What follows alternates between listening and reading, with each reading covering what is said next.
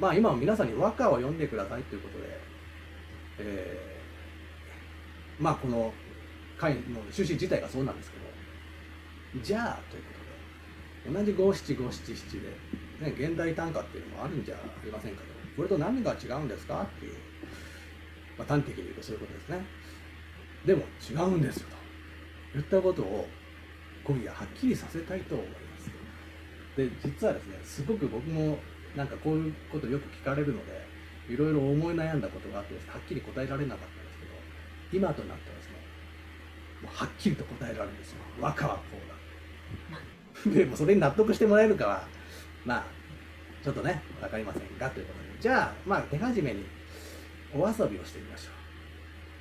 これは僕のあのウェブサイトに載せてるんでね、見たことある人もいるかもしれないですけど、この10種あってですね、えー、まあ、平安の和歌と明治時代の短歌をこう入り混ぜてるんですよ。じゃあどれが和歌で短歌か分かりますかっていうことなんですね。まあこんなのでもね、はっきり言ってすぐ分かるんですよ。1番目、君がため春の野に出て若夏む、我が衣手に雪が降りつつも聞いたことありますしね、これね。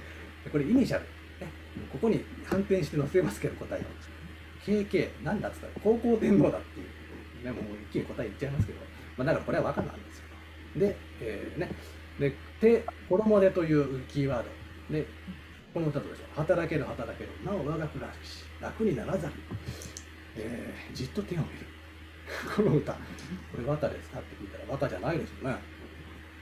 働ける働ける。なお我が暮らし。これ何が違いますか？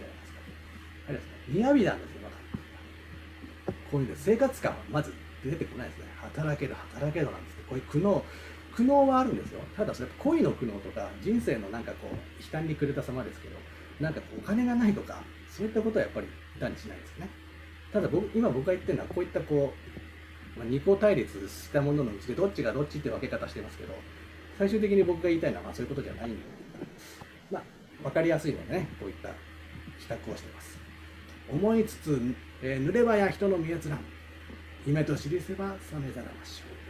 ょう OK 誰だろうね、小町ですよね。うん。これまあ、典型的な恋の歌、わかりますよね。ね、叶わない恋を、夢に、せめて夢に託すという、こんなね、まあ、いじらしいと言えばいいんですけど、なんかこうね、こう、はっきりとしない恋愛ですよ。で、一方これ見てください。山肌の熱き血潮に触れもみで、寂しからずや、道を解く気。不安え、誰だ？与謝野明子です。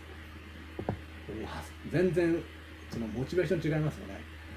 会えないんですよ。待つしかないんですよ、ね、だからせめて夢で会いたいっていうのが小町だとすればね。八幡の熱き知を私に触れも触っても見ないで。あんた寂しくないよ、ね、なんか偉そうなことばっかり言ってるけど。こういう歌。明治の女性だいぶ強くなったなっていう 感じですけどね。与謝野明子が特殊だっていうこともあるかもしれませんが。亀に刺す藤のあの藤の花ぶ、えー、花踏み、えー、短ければ畳の上に届かざりけるこれちょっとなんかね藤の花とか来て、えー、割となんか若っぽいなっていう感じもしないでもない。我が宿に避ける藤波立ち返り杉がてに伸び人の見るな、はい、まあちょっとこれはちょっと分かりづらいかも。っきり区別しづらいかも。ただこう畳というワードが、まあ、生活感が出てるかなっていう、うん、まあかろうじてそういうふうに言えるか正岡式ねこの上にさせ藤の花踏みで我が家にっていう歌は、えー、なんだろう6番ということで誰でしたかね。大志工事の3つね。なるほど。まあ藤波立ち返りということがやっぱりねなんていうんですかね。藤波ですからちゃんとこう取り繕ったですね。この藤波飾飾るというかそこそこでさっきつながってる藤波ですけど。まあでもこれは今現代的に読んでも読めそうな歌ですよね。湯どころに二夜眠れて純菜を生えばさらさらに悲しみにけすごい歌ですねこれ多分こういうのって万葉集とかにもありさありそうですよね。これ完全に。斎藤無吉。月見れば知人に物こそ悲しけれ我が身一つの秋に学ぶあらねと。はい、これは何が光るんだろうちょっと悲しみの歌なのかな。これも面白いですよね。なんでどういうことで悲しみを得たのか。悲しく感じたか、まあ、これは月を見たわけですね。えー、はい、えー、終えましたと。で、一方で斎藤茂吉は、まあ、湯どころ、なんていうんですかね、温泉みたいなところですかね。で、二夜眠りで純菜を食ったら、なんか悲しみが湧いてきたっていう、こういう歌。うん、面白い歌ですよね。六段みもあざみも花も焼け浸り一針ほどの、えー、天明けぬればという歌これはですねまたこれ斎藤茂吉なんですけどすごいですね。明治の歌となるとこういう実は火葬場の歌なんですねこれ、はい、六段みも花六段みもあざみの花も、まあ、焼けている。一羽振りのっていうのがそう火葬場あのことですけど、あそこにある花は花も焼いて焼かれている藤五郎も初るるは初るる糸は割人の涙の玉のとぞなりきはい。あの和歌がですね極めてやっぱり弱いのはなんかこう人の死を傷んで読むときにですねどうしてもこう感情が入り込んでないわけなんですね。どうしてもやっぱりこう雅に仕立てなきゃいけないので。陛下とかも自分のお母さんが亡くなったことを見てもやっぱりこうなんかこうね本当の悲しみがそこに読まれてないなとかっていうふうにすごく見えるんですけど、まあ、そうなんですよね。なんかこうやっぱりこうどこかよそごとのように聞こえてしまうのが、まあ、ちょっとある意味短歌と比べた時の分かんなちゃって、まあ、この辺をだから見て振り返るとですねまあ言葉の上では口語体と文語体っ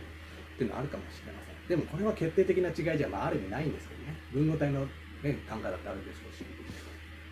まあ、ちょっとね、あの源の年寄りなんか、高校チックなね、和歌残してたりもします。ね、マスラオとタオヤメっていう分け方も結構しますよね。はい。まあ、これは、まあ、なんていうか、元織宣長とか、なんか、江戸時代からね、こう、になってくると、いろいろこう、歌の、まあ、万葉集とか北京集の批評を始めて、万葉は、まあ、それをであると、男、まさにこう力強い歌だ。一方、比較して、タオヤメであると、女性的であると。金任しまあ確かにだと思う部分もありますけども。でもそれもね万葉集全体がマスラオかというと青山の歌もありますしね。で、まあ、明治時代の人たちは万葉集をねこうすごくこうかっ飛んだわけですからまあおのずとこういうマスラオぶりになっていく理想を求めるんでしょうけどいずれがどうかってはっきりと分けづらいもんだと思いますよ。で直接と間接っていう分け方もまああるっちゃうと。あの、ね、この辺見てください。働けるな我がじっと手を見る。直接的な苦悩をね歌に読むと思えるのが短歌であるとすれば間接的な例えば花とか、えー、何とかに見立てて読むっていうのが和歌的ではあるとも言える。個人的なんですね。短歌ってやっぱりこう我我の文芸なんですよ。どこまでっても自分のこう赤裸々な部分をですね歌にもう発想なんて解消していくっていうかこう歌にですねこう苦悩をで解消していくっていう。だからもう自分の内面にすごくこう照らし出すわけなんですさっきも言ってる和歌はいわゆる結構集団的な文芸なんですよね、えー、だからこう相互のこう、まあ、やり取りを前提にしていたりとか歌合わせとか歌会でみんなでこう読むっていうこのいわゆる座の文芸とか言うんですけど、まあ、そういったこう集団の中で読むっていうだから晴れの場で読む、まあ、ここにもありますけど、まあ、そういった傾向があるのが分かるわけでミニシュートを見てあるんですけど、まあこれは別に短歌が見にくいのを求めてるわけじゃなくて見にくくても OK っていう感じですかね。まあその発想はさっきもあったように、万葉集とかっていう雑多な歌集ではね、もうまさにこういったもの入り混じってますけど、うん、まあでも、確かに直線種とかも完全に美に寄ってるわけですが、まあこの醜さも許容されているっていう、まあ、多様性があるわけですね。まあ、さっきで言って、毛と晴れっていう、まあその個人的な日常であるものを読むっていうのが短歌だとすれば、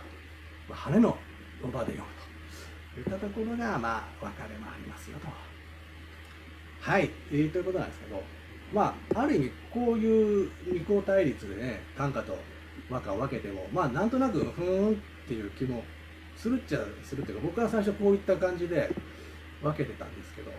でもそうじゃないなっていうことに気づいて、じゃあ何が和歌である、これが和歌ですよっていうのは何かというと、僕はやっぱりこの、道か、道にあらずか。で、何の道かっていう、皆さん、これが答えなんですけど、古今和歌集なんですよ、やっぱり。はい。古今和歌集を踏まえてるか踏まえてないかっていうところが、もう和歌か和歌じゃないかっていうところが決定的な違いになってくると思うんです。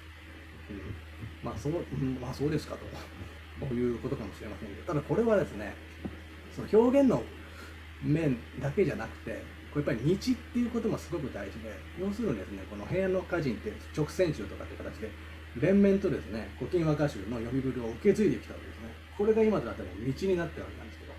この何ていうか歴史観とかその歌人に対する、まあ、憧れとか連母の気持ちとかなんかそういうのもひっくるめて古今和歌集がつなつなげてきた和歌の呼びぶりとか、まあ、歴史文化っていうものをにを自分の歌の読む際の、まあ、理想とか、まあ、心にそれを据えているかっていうところが大事なんですよ。もうだからですね突き詰めれば心の問題になっちゃうのよね。こういうのを知らないで単純にこの言葉尻だけとなんていうかこう集めてなんかこうね若っぽいですっていうのそれはできるかもしれませんけどやっぱりそうじゃなくてやはり何ででも貫きすげえとかなんかこういった気持ちがまずないとダメだと思うんですねそれがやっぱりおのずと